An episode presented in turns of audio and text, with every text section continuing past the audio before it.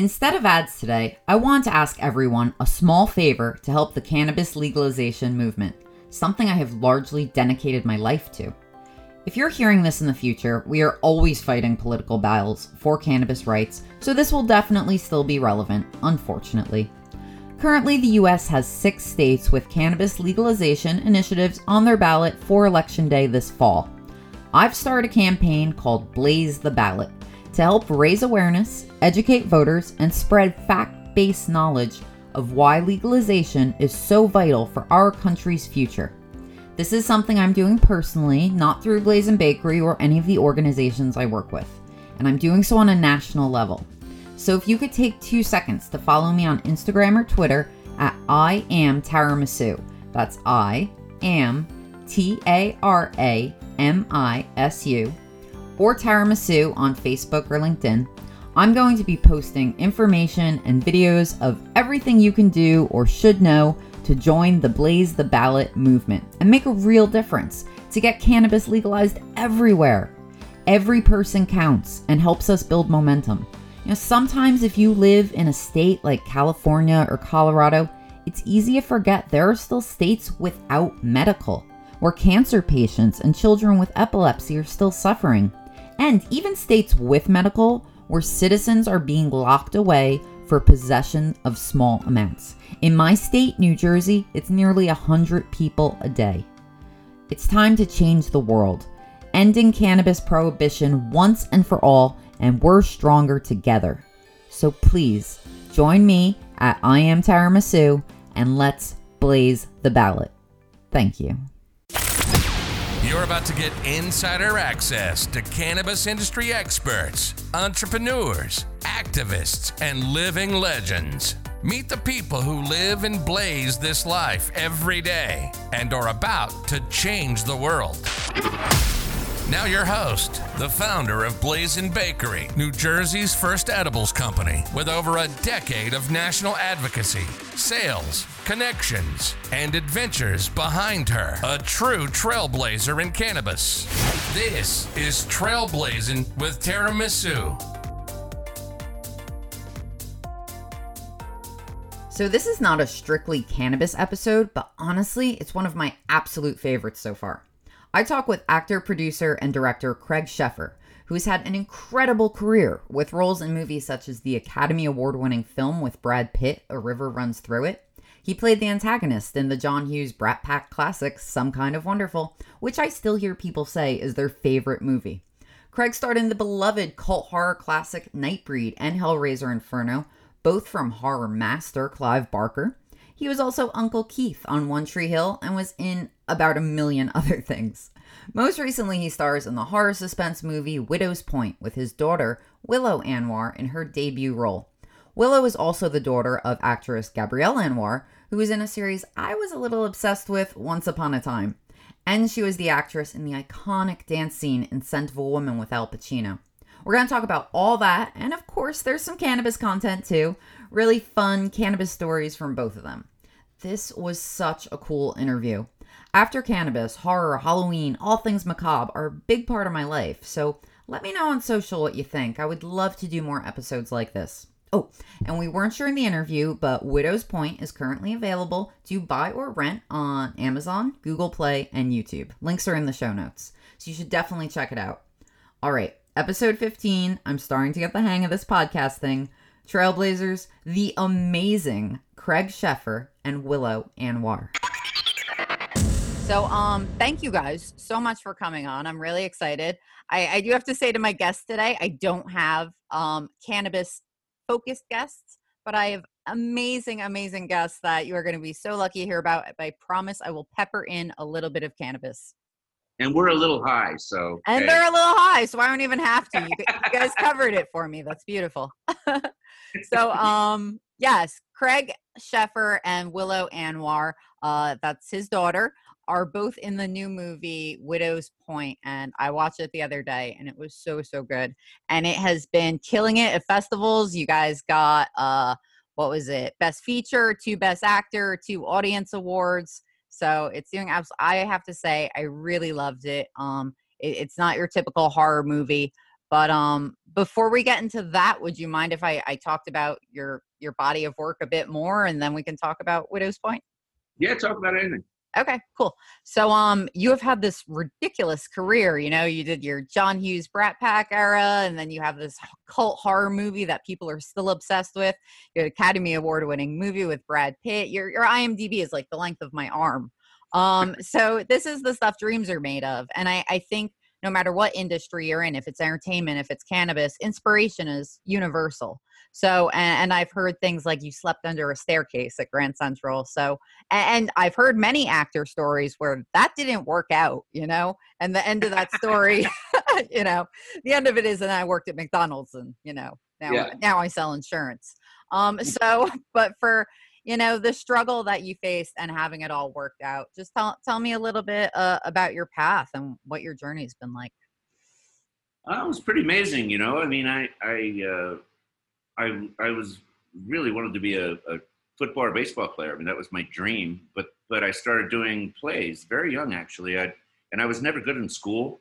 So mm-hmm. the fact that um in sixth grade the teacher that hated my guts and they and they had a play tryout and i was like wait a minute, I got the lead. She hates me. How, how did this happen? And I was like, okay, so I had some natural talent. And then I did plays throughout high school, went to college, majored in theater, and played football and baseball. And then in, in second year of football, blew up my knee.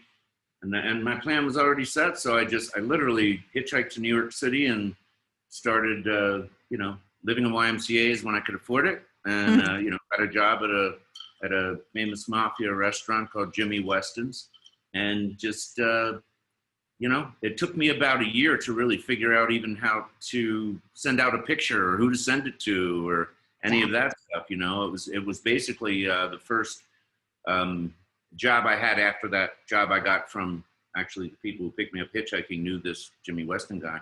But the first uh, job i got after that that i actually made money at was trump's first restaurant. Oh god. Um, the grand hyatt hotel which he it was the old Roosevelt Hotel, which he bought. And um, so that was when I really got to meet other young actors, uh, you know, who had, a lot of them lived in the city or in the boroughs, and they knew what to do and who the, the agents were for, you know, for commercials and who were the ones for this or that. So I sent out my first picture, and the agent called me in and signed me, actually. Wow. You know, and it was, yeah. that's pretty amazing. Uh, well, well, I have to. I have to ask. Did you get to meet our fearless leader? Oh, I waited on him just about every other night. Oh, yes. God. Any any any charming stories? I hear he's such a lovely man in person. Oh yeah, he was a really lovely man. Yeah. yeah, he was in, in every night with all these other cronies, and you know, he was just a braggart, is all I can really say. He's just yeah, that sounds about right. So I so you you uh you were blessed with a little bit of luck and meeting hard Absolutely. work and that's great. And and do you think it's easier or harder for actors starting today with you know everything being digital? It's a lot less i, I think that networking aspect's gone away a bit. Yeah it's it's well well i'll tell you what once they get a foot in the door i think it's easier because uh you know they can actually make tons of dough off conventions things that weren't there. Yeah for sure. My bit of fame you know yeah. and uh, and off the internet and all kinds of stuff. So, but I can only imagine because of how everybody is on the internet now. Everybody thinks they can do it, so there must be tons more competition. Because when I started, you either moved to LA and did theater, or like I mean, did uh, you know tried to did an acting class and tried to break into television or films, or you did what I did, moved to New York, and I worked my way in three years from shitty little theaters that I was working in up to Broadway. And really? Again, again yes. Um, oh, I, I didn't know you were on Broadway. What did you do? Um, I did Torch Song Trilogy, which was the 1983 play of the year. Oh, I did see this on Wikipedia. Won yes. the Tony. Yep. Yeah, won the Tony. And then I did a bunch of other small theater off Broadway, all kinds of stuff. Um, so the, but, the the convention thing right now, like you said, is so huge. I hear so many actors who like want to do genre work just so they can do that. And honestly, yeah. like that is something I so hope comes out of this. Like I'm so trying to crowd fund a horror stoner movie that I could be in because I just think that would be the coolest thing. It's like I've done all this work in cannabis. Like let me parlay this into something fun now. Um, you have your a script you're saying? Or, I don't have a script yet. No, but I, I was a theater major too. I did acting, and then uh, I, I kind of Oh, got okay. si- I kind of got sidelined into this cannabis thing where I was like, oh, you know what? I'll do it for a little while, make some money, and then I'll you know go back to what I want to do. And I kind of just got sucked into cannabis for a decade, and uh, yeah, I'm I'm kind of looking to get a little bit back on course to get back in entertainment. I like the idea of a stoner horror movie, though. yeah, there's been three of them. There's been uh Halloweed was one of them. Um Hall- and then uh Halloweed is a great name. Um the weed weed G's like a Ouija board but with weed and then there's like wow, the 420 massacre. So there are like three like low budget like I would but Were I- any of them? Did any of them, you know, kick get? off. No, they did not. But um, I I, th- I think because to me, I would say horror is the second best stoner genre. I mean, I think comedy has to be first, lockdown. But after that, I mean, Uh, think horror comedy, you know. Horror horror comedy is the pinnacle. Then, so exactly. pinnacle, So yeah. yeah, so starring Taramisu. start, I'm gonna start happening. thinking about that. Good, please do. That right too? Do? All right, let's work on that. I, I have Yeah. some ideas. I've been jotting notes for a long time. Oh, I um, love to. Oh, very cool. Seriously, yeah, yeah. Okay. Uh, definitely. After this, let's let's figure that out. Yeah. Um. So let's see. So I've went on a bit of a Sheffer movie festival this weekend, and uh, so a lot of your types are actually like the antithesis of the stoner. It's the stoic guy, the jerk, the villain. It's the complete opposite of the easygoing. Like, hey. Um. So what's what's the roles you feel most comfortable playing, and is there anything you haven't gotten to explore that you'd still like to do? Well, I'd like to do more comedy, to tell you the truth. Yeah. Um, but um, yeah, it's just not been something people, you know, I started out as a dramatic actor. I started well, as a dram- dramatic actor. And, and then all my first movies, except the John Hughes movie, hmm was, you know, also dramatic acting. And that's just, you know, you can get pigeonholed easy. And that's the way people saw me. And it was very interesting to see that they just, you know, didn't see me as a, as a comedic guy. I really never even got many opportunities to, to read for comedies. So, Yeah. So I'd like to do a little, I'd like to do a little bit of that. I have some writing ideas in, in that world, but, uh, And and I think there are little inflections in Widow's Point of humor. Um, Yeah. which I, I liked about that. I like that it adds levity to contrast with it's such a s- suspenseful, tense movie that uh, I think that was really great. Um, so all right, I, I have to geek out on Nightbreed a little bit for a while because uh, you know, I, I mean, I met you at a horror convention, so I, I don't think that's mind blowing. But um, I, I to keep tying it back to cannabis because I have to, or people get mad at me. Uh, I think it's such a great film for outcasts, for people who feel like they don't fit in. You know, it's been very vital to the LGBT community. It's felt in some ways uh, the first, you know, gay horror movie I've heard it called. Um, and I think the cannabis community is a lot of people who feel they don't quit, quite fit society's mold. They don't fit in. And it's so I, I heard that there's, and there's been so many cuts of this movie because the original kind of got a little bastardized and then they did more of Clive Barker's vision for it, and then um, there was a two-hour, then a two and a half, and I hear there's now a three-hour Ultimate Cabal version coming out. so Yeah, I we, mean- we actually went around the country pitching that for about two years. Well, we we went to Morgan Creek, and um, you know when I say we, I basically what I did was I went to the festivals, you know, went to some screenings with Clive, touched, you know, talked to them, and then the people that were actually doing the practical work on it. Um, you know, we would go to festivals and and pitch it and tell the fans to write to Morgan Creek, and they finally gave um, the guys that you know that Clive felt comfortable with the, the the rights to to all the extra film, and it was a long process, but it was really nice to see Clive Clive get his vision. And like you're talking about, the film basically is a film where the outcasts are the heroes. Yeah. You know, all the monster. You know, in most it, it was a real turn on monster films, which I think is pretty cool, mhm. where the monsters are actually the good guys, and the humans that are attacking them and trying to kill them are the fucking monsters, which is pretty much the way the world really is. yes, yes, and I think that's why. Was it 30 years later? It still resonates with people. And um, you know, people are still wanting more. Do you feel do you feel like the vision of when you guys were filming it, when you were creating it, has been realized through these later renditions or Well, I I totally feel like that because Clive feels like that, and that's the most important thing. Clive is one. Clive is one of the most kind, deep, uh, probably the most creative human being I've ever met. Like Wow. he's a, you've probably seen some of his paintings. He's a master painter. Uh, he does nothing but create, you know. And I'm a creative too, but I'm lazy, you know. And this guy just, I wish I had that same drive to constantly uh, do what he does. So, so ultimately, seeing him happy with the vision is what I think made all of us happy because he's just such a deep, kind man and special. That's amazing. Um, there. So I've heard they might do a TV series. Is do you have any idea if that's going to come to fruition or? Yeah, well, well, I, I keep hearing things. I keep hearing things and uh, here and there. Uh, actually, the last time I heard, they were talking about um, doing a uh, basically starting kind of like now.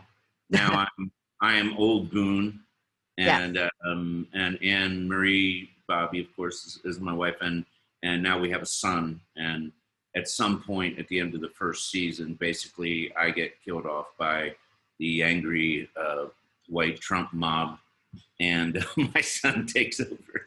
Oh wow! But that would be great. So you'd have involvement for a season. That's uh, It'd be amazing. It'd be really fun. Yeah. I think, I think it would be a great. It'd be an amazing series. It really would. I now really- it, I don't know if you know this. When I did that movie, I had to do six hours of makeup. So I would arrive at the studio at three in the morning, Jesus. and six hours I would be in. I had a eight piece prosthetic that went the whole way down to my chest. So it was the hardest shoot I've ever done in my life. Wow. Well, now they can do a lot more, a lot easier with CGI. But although, Yeah. yeah, you can't do all, all practical effects. But um, but yeah, I, I just think it would be, I think it'd be a really interesting, totally different. Yeah, and I mean the practical effects in that movie are legendary. It was done. It was supposed to be like the Star Wars of horror, which I, I think they kind of the creatures in that are fantastic. So a modern take now, like you're saying, what they can do with CGI would be brilliant to see that all taken to a next level. Yeah, and um, and, and you've always been more of a movie guy, but you did do One Tree Hill, and I feel like movies in the past, you know, I don't know, five, ten years, you can weigh in on it, have really kind of people don't go to the movies anymore. But with the prevalence of Netflix and now especially during quarantine, people are getting obsessed with series. And I Yeah. think it's almost because people are identifying more with the actors in series because they're in your home. You know, they come to you and they're people you almost live with. You see them every week for years. So in a lot of ways, I think the TV actors are the people who are really becoming um, having more of a fandom, like you said, with the conventions and stuff, than movie actors these days. So um, how was you know? I heard you tell a story about One Tree Hill, a girl who had like a tattoo of something you said. Um, I didn't watch the show, but what what do you think these days about doing more TV work versus more films? Well, there's a big difference. When I started out, you were either a TV actor or you're a movie actor. Like, especially, you know, I'm coming from Broadway. It's like, you know, uh, you know, nobody TV. Once you, you know, if you're a TV actor, you're not a movie actor anymore. Well, that changed gradually over the years with you know people like Bruce Willis and John Travolta making that massive jump where they became Mhm. movie stars on television. Um, nowadays, there really is no stigma involved at all. Yeah. Um, I mean, you know, a friend of mine, J- Jason Momoa, who's Aquaman.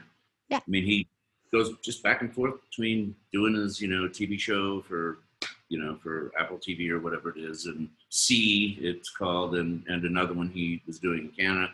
So I mean, that's about as big a movie star as you can get doing Aquaman, and you know, doing a For sure, yeah. so there's no more stigma there, which is really neat because even when I when I did One Tree Hill, it was already starting to be like that. Yeah. Um, so you know, uh, I think it's really great, especially because the television you the television series you get to watch are almost better than movies. Um, mo- for the most part, better than movies because now the only way they can afford to put a movie out in the theater is if it's a tentpole feature, a hundred fifty, hundred million dollar movie Yeah. and it's usually superhero stuff. It's there's Yep. no sort of char- character uh, stories or you know things that they made in the old days. That's all on television now. So that's the fun Yeah. acting. stuff. That's Yeah. the fun stuff to, to act in. Very cool. And yeah, that's absolutely true. It's just superhero movies now. Uh, Willow, I feel like I'm leaving you out. Uh, so, uh, speaking of series, your mom was in Once Upon a Time, which I was Nobody obsessed puts with. my baby in the corner. you literally put her in the corner. from, the, from this angle. there you go. Um, next, my mom was in Once Upon a Time. That was very fun. Yes, very cool. So having your parents in these great shows, do you um do you actually want to watch them? Is it weird? Have you you know enjoyed it? You know, okay, so with Once Upon a Time, I am obsessed with myth, like the concept of myth. Yeah. So I was very interested to watch this show just because I wanted to see the storyline play out. And it was it was cool to see my mom appear in these like old um, sort of Disney ideas that we were so exposed to as a child. But it was, Yeah. it was a little scary seeing her play the character she was playing. It was a little weird for me. Um, but then with One Tree Hill, I don't know. I just I I grew up on the the show, so it was something that was sort of normal for me. I guess I was very exposed to. But what got weird was when it was came out on Netflix, and my brother and sister, who were you know 16 and 18 years old, we're like, "Oh my god!" Like this is our Godfather. Like what? Like Aw. how is he on this show? So it's crazy. Exactly what you were saying. Where these these shows are coming out of the woodwork. That's so cool. When you say you mean you grew up with it on set or you grew up watching it? I actually homeschooled um, for that year because I was going between my mom and Two dad. years. Two years uh, because I was going between my mom and dad's house. So I would fly to North Carolina for the, the filming of it, and then fly home for a little back to LA for a little bit. So Very cool. So So, she pretty much lived on the set. and Yeah. Was in the makeup trailers and hanging out with the girls who were so nice to her. that's I mean, amazing. movie nights with them and really, it was really cool. So you got acting school firsthand by living it. yeah, I mean, I was I I was exposed to it from birth, so it's something that I just have always been watching. I guess. So, so Actually, this is interesting. I'm sorry. I, good. I'm, I'm, You're rude. yeah, I really am. I'm it feels good. No, Perfect. I actually fell in love with her mom on Nightbreed. Oh, really? I, really? went, I was in my monster makeup, my full-on monster makeup. I went in the cafeteria, and her mom was sitting there reading "Far from the Madding Crowd" with her feet up on the table, and I was like, "Oh my God, I'm in love." I mean, like it was literally love at first sight. Aw. And then, and I didn't know who she was or what she was doing. And then I never saw her. It was two months later, I finally saw her in the canteen again. And I went up to her and I went, you know, you're really interesting. And she looked at me with my makeup and she's like, yeah, you're really interesting too. And that's, That's it. Oh, I didn't know that. I know you guys did the grave together, so I figured that was kind of where that happened. that was six years later. That was six years later. Okay, sorry. I can't. I, I can't know everything. I'm not your historian. It'd be super creepy if I knew everything. Um, all right, awesome. So, um, let's see. What else do I want to talk to?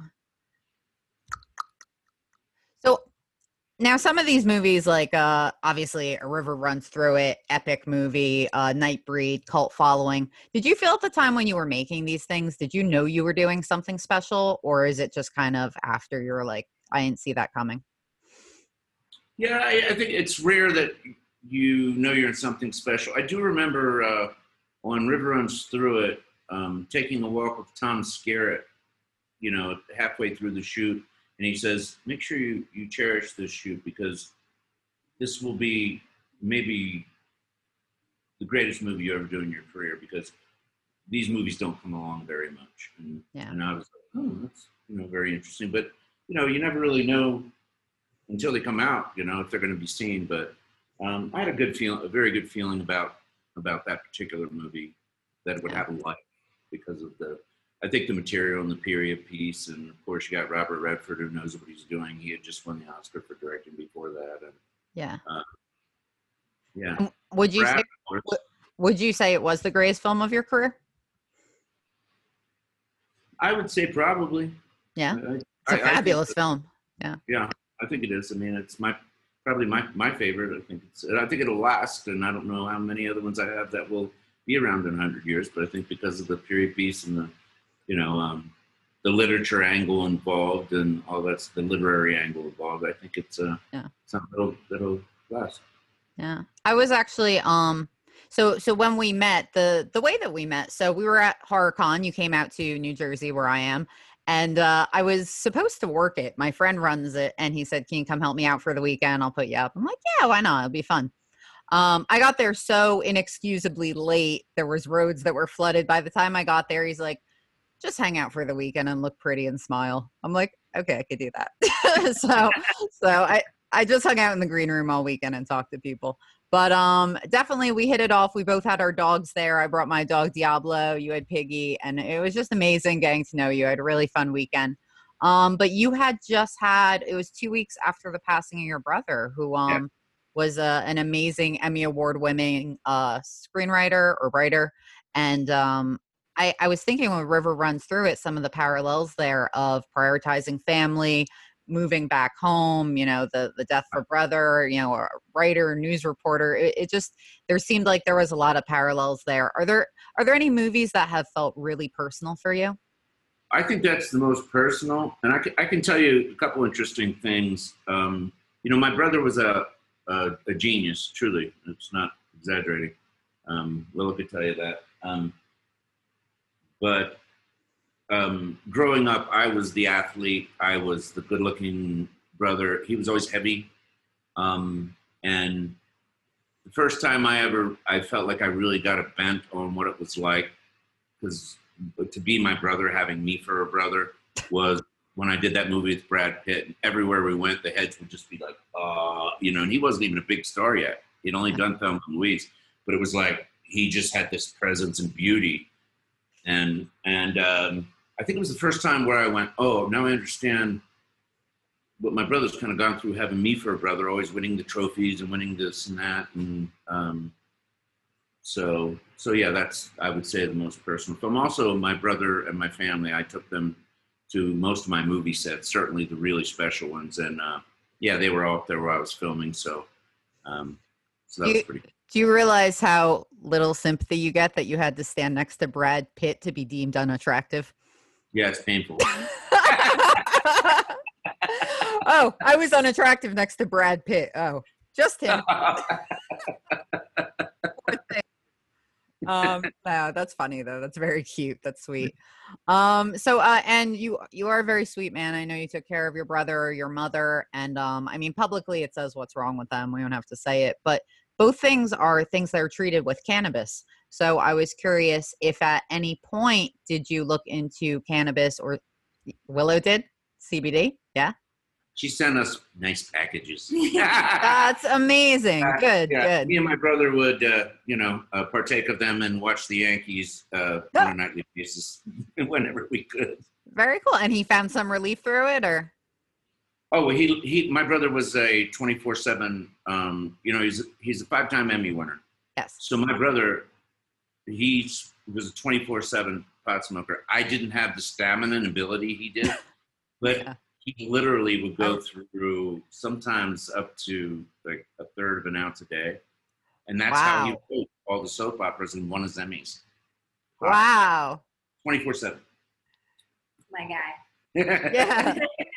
That's amazing. That's a great testament to cannabis. I, I love that. It really is. I mean, yeah. he would be like, he was the most creative. You know, his mind never stopped, and and somehow it didn't. Like for me, if I smoke too much during the day, then I'm, um, it makes me tired in the evening. But for yeah. him, he never had that.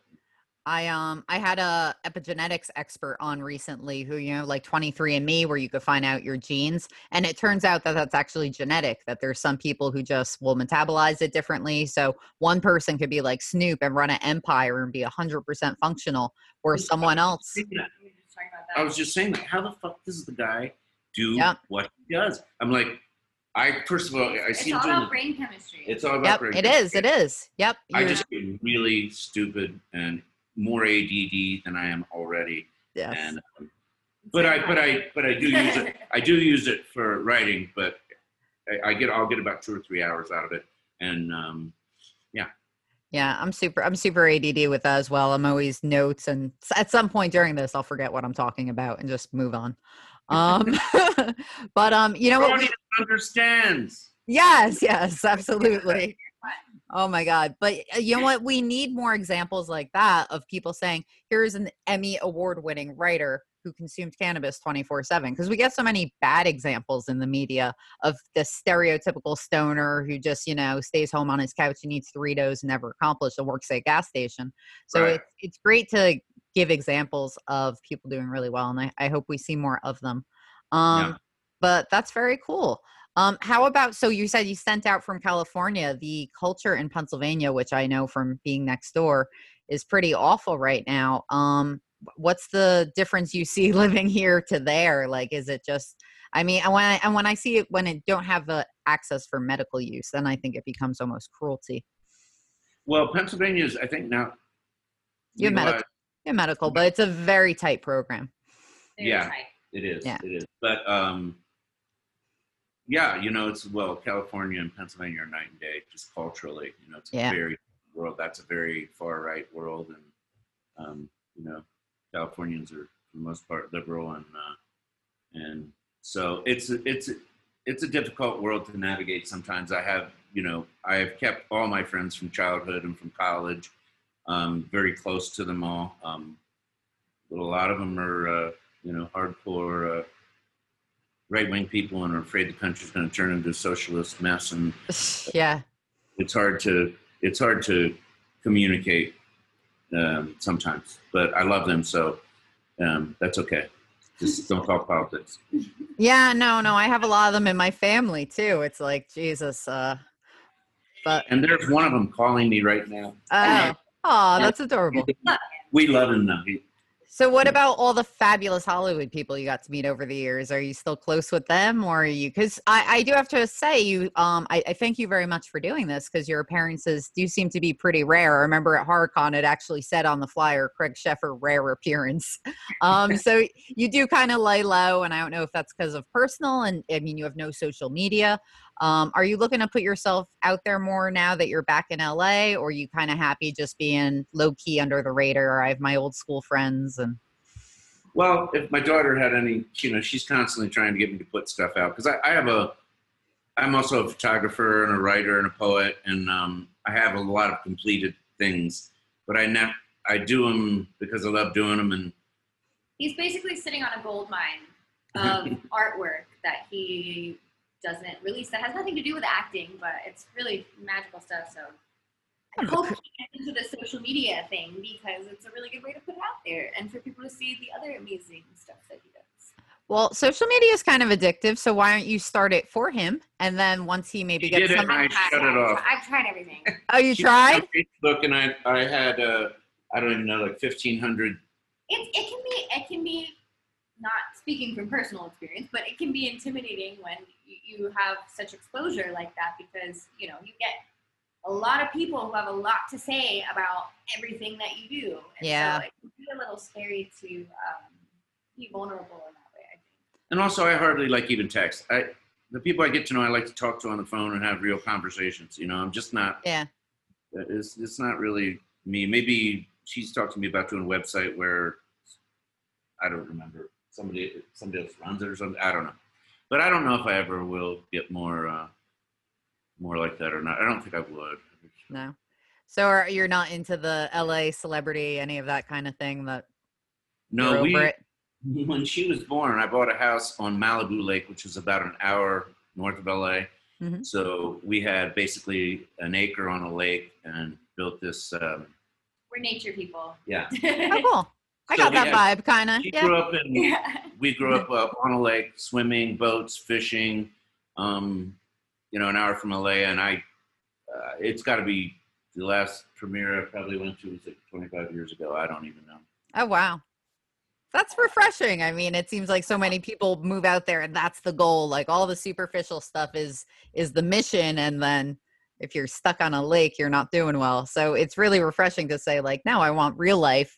And that stuff is, you know, in its own little corner over there. That's cool. Yeah, I Um, did it the first couple of years, and it really was not. it's very exhausting It's exhausting.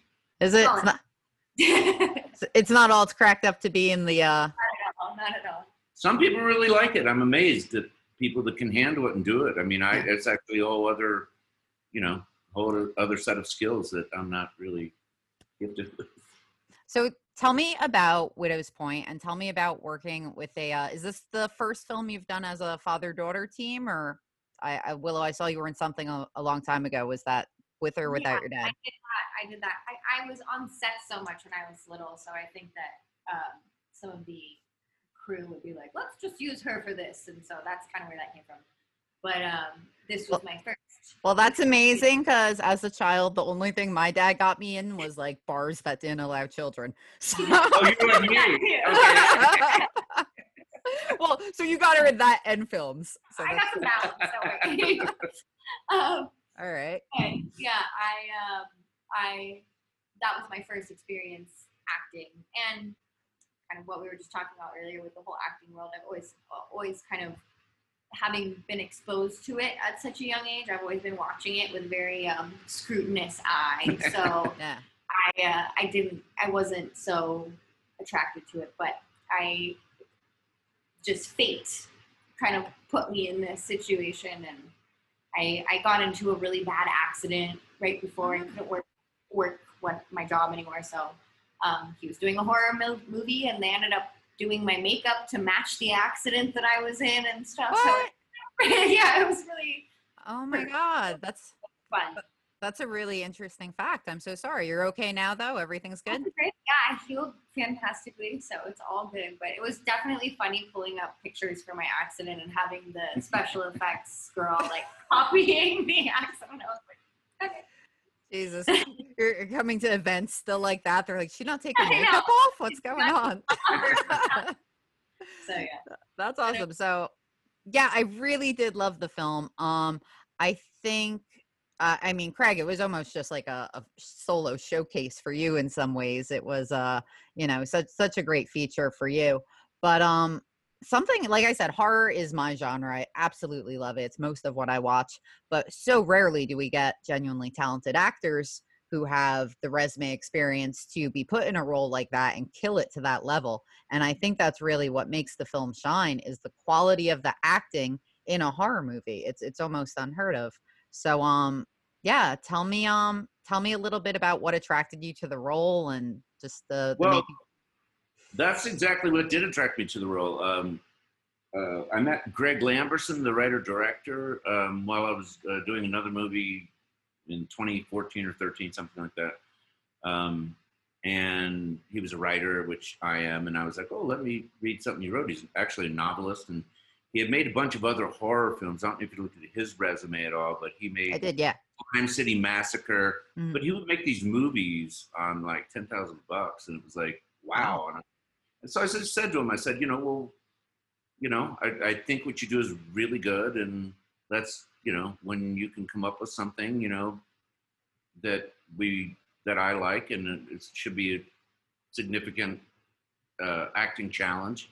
Yeah. And so, you know, he he called me up and said, I got something I'm gonna send to you, and uh, you know, if we got you, we can get a decent budget and have a decent shoot and actually Mhm. make a real movie. And so he sent it to me, and I was just like, oh, this is great because like my fa- favorite horror movie is The Shining, which I watch over and over, and I Yes. just always, you know, Jack Nicholson's descent into madness. yes So I love that opportunity to to to do that in this film, especially with the lighthouse and, and the stairs and how everything how everything was set up. So uh, yeah, so we just agreed to do it, and you know, three months later, we are up in Buffalo making the film, and um, and uh, yeah, and so that's that's how it happened. But it was really the the the story and the and the character that that attracted me, and. Uh, so it uh, was a big challenge.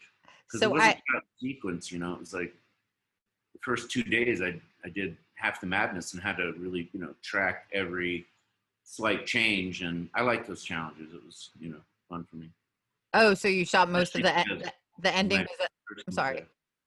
Said, especially because my favorite person was there with me, and we actually had to share a hotel room because it was, you know, pretty low budget. oh that's awesome so you guys Yeah. got to spend what a couple months or Yeah, so we, you know, work work during the day, go home and go to the bar, have some vodkas and some weed, and go to sleep and do it again the next day. It was just great. that doesn't sound like a bad life It was not- So I looked up the Dunkirk Lighthouse, and they actually, which is the lighthouse that was used in the film, Yeah. and it uh it actually gives ghost tours. It's supposedly really haunted. So, um, did you guys experience anything creepy during filming? So I um I'm super into like all that stuff. I love Yeah. tarot cards and all Me too.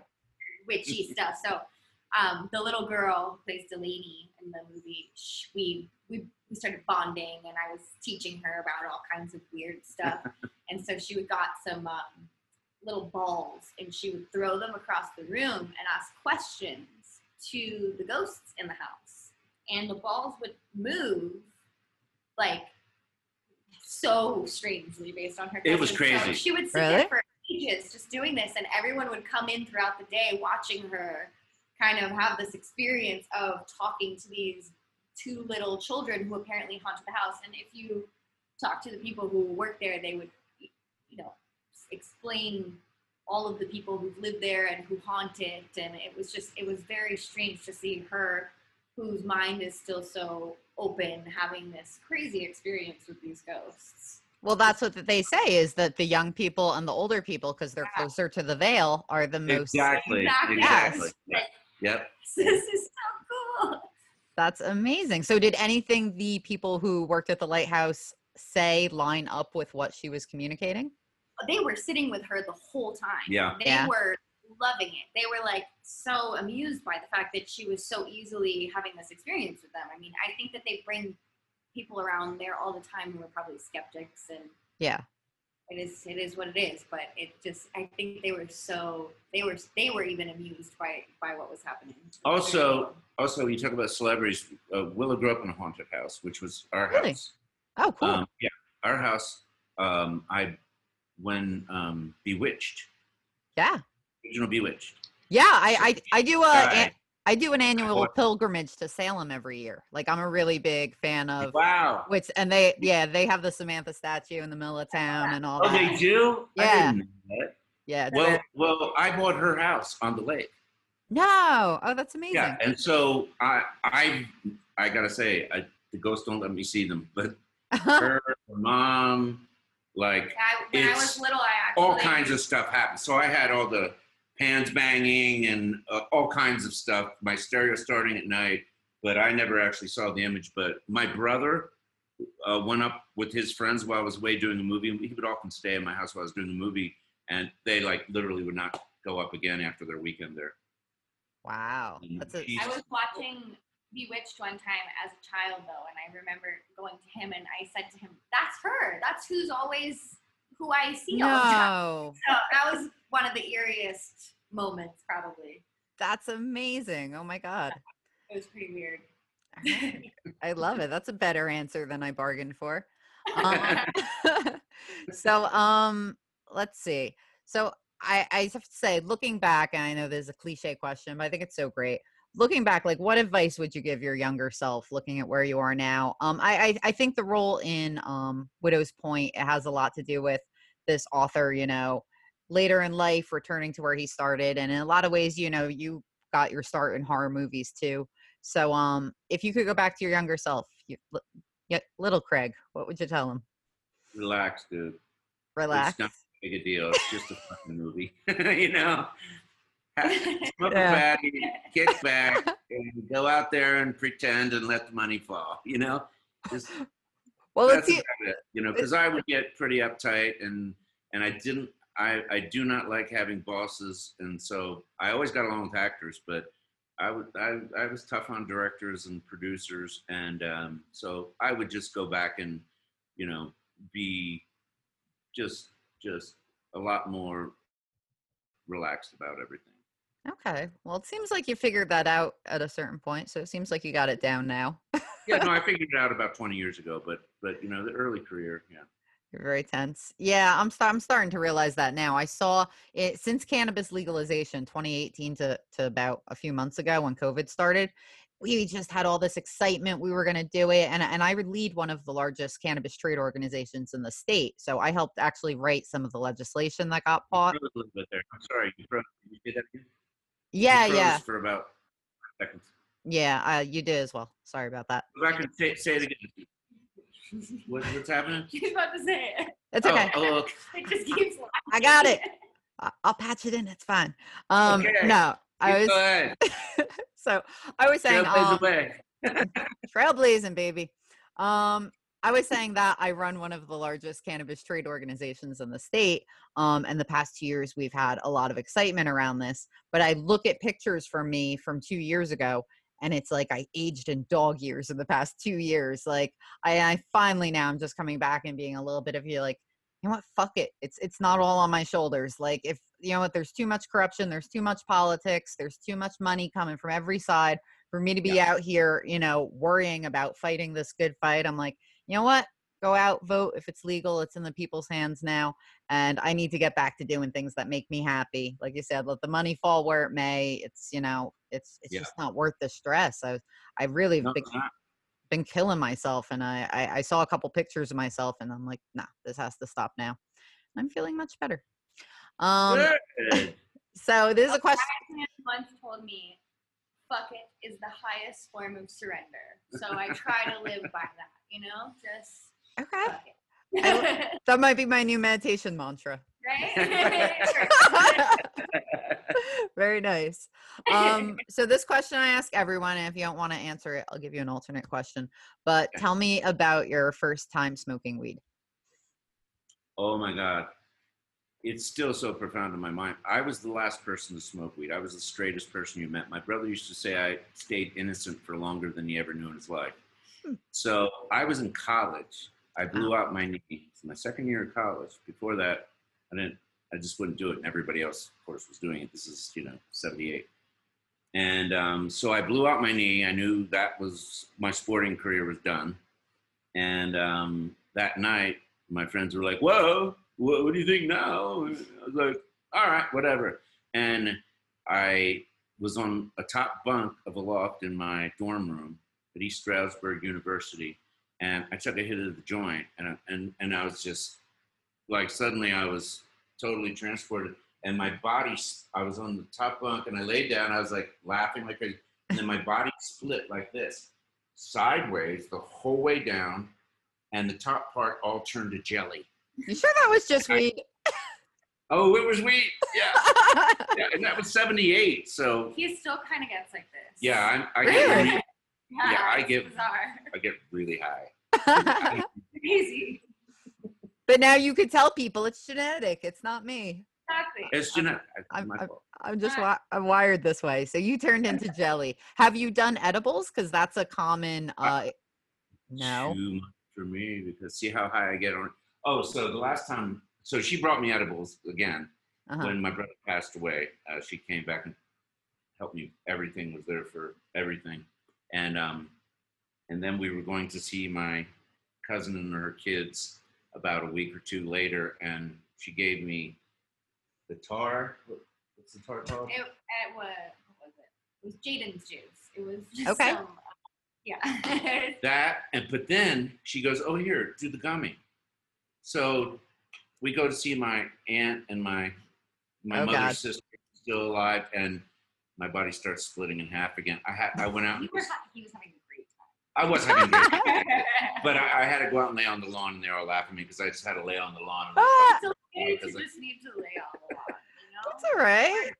it was about, about you know So at least you eight years ago you didn't I have a bad experience though. Some people they like overdose and they're terrified or okay so paranoid I'll or tell you my bad experience and it was my fault okay. college, um, my girlfriend, uh, Michelle, uh, we went to see her best friend who I'd never met in Binghamton College.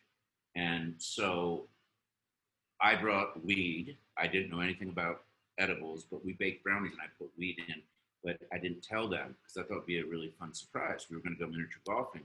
So we, I put, I didn't know how much, I know what the dosing was, but the miniature golf place was like a mile away from her like apartment and like by the time we got there we were completely fucked up dysfunctional. And they were like what happened? I was like i just put a little weed in the brownies know, i don't know. And like we had to basically cr- slowly get that whole mile back to the apartment. And then like everybody was going to bed and i had the munchies thought i got to make something for everybody. So she had two she had two huge bags of tater tots in her freezer. And I took them out and threw them in the oven box.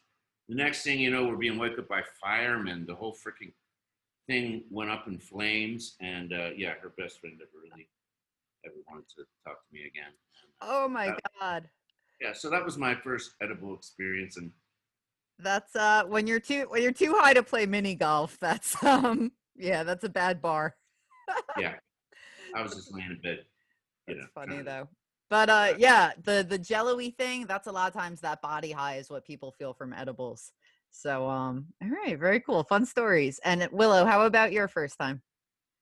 Oh, the first time. Wait, before you answer, does your dad know your first time? Or is he hearing this for the first? he does, I think he knows? Okay. Um, I, it was actually with the person, my friend of ours who's sitting downstairs right now. That's pretty ironic.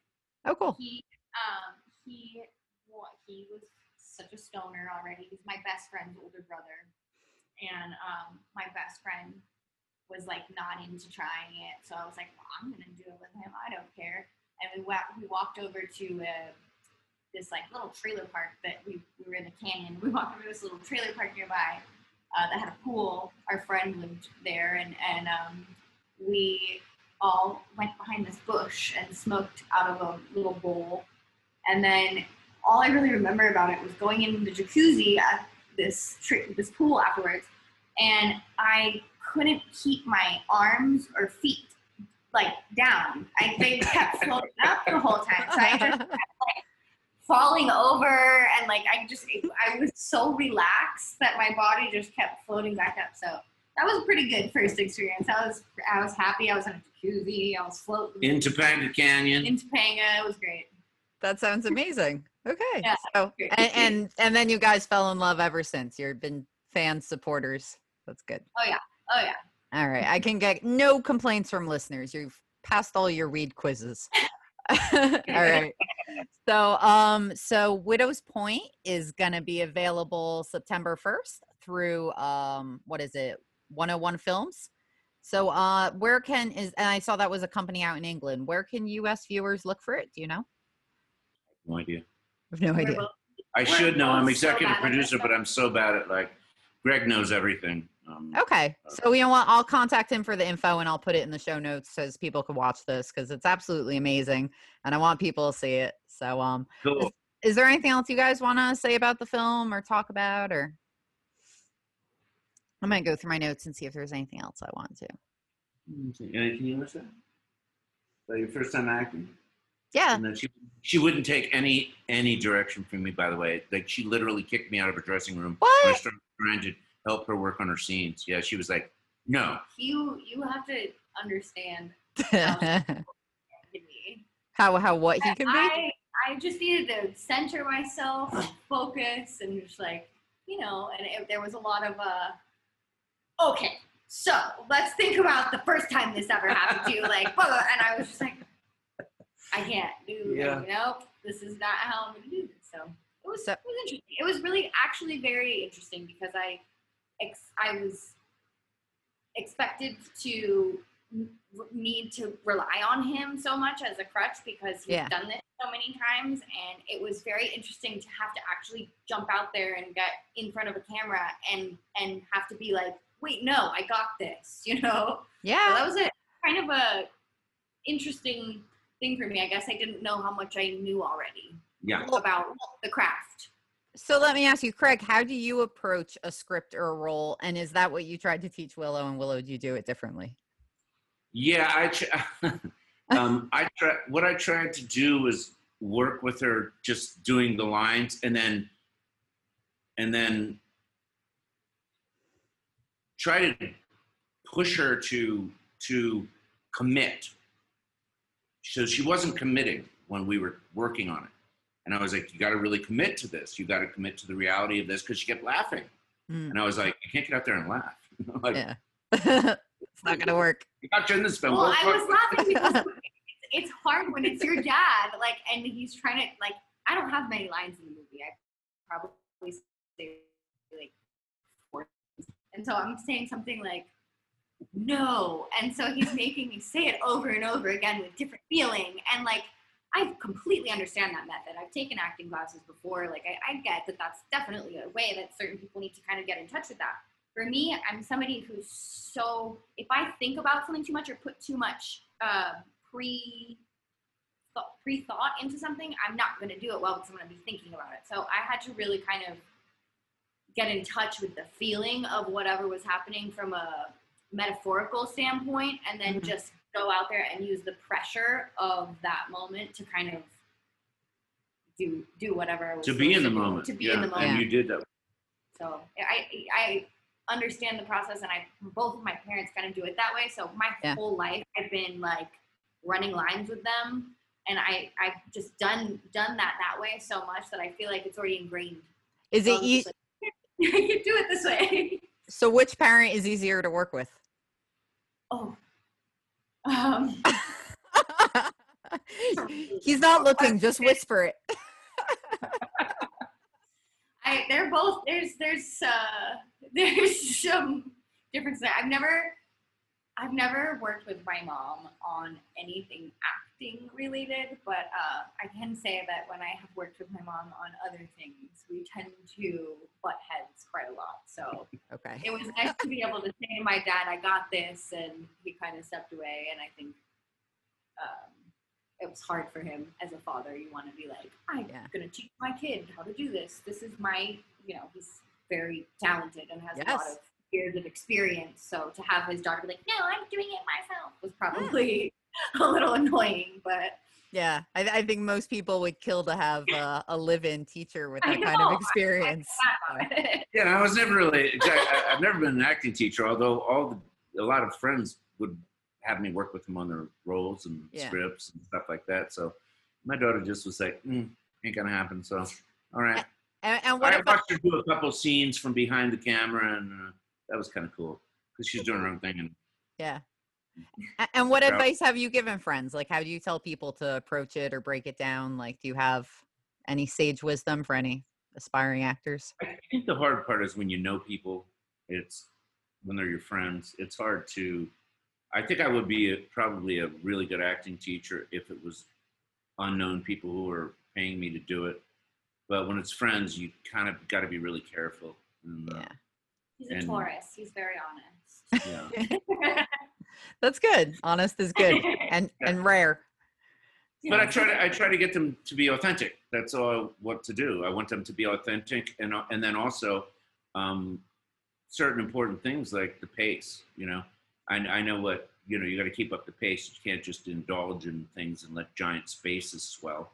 Um, and there are times to do that, but but you know, you got to pacing, stay in the moment, and try to find an action that that uh, that your character would do that that makes you not just sit there being being a talking head. You know. Is there anything you did early on where you look back and you're like, man, I wish I could redo that. I I didn't do that justice, or you know. Okay, I'm gonna tell you a secret that I never tell you. Okay. First movie, no, that's the best movie. That's my favorite movie he's ever done. my first movie, I was 22, That's and I got this movie. Pia Zadora had just won the um, Golden Globe Award for Butterfly, and she was producing this movie called Voyage of the Rock and Roll Aliens. And I was already getting ready to go on Broadway about four months after that.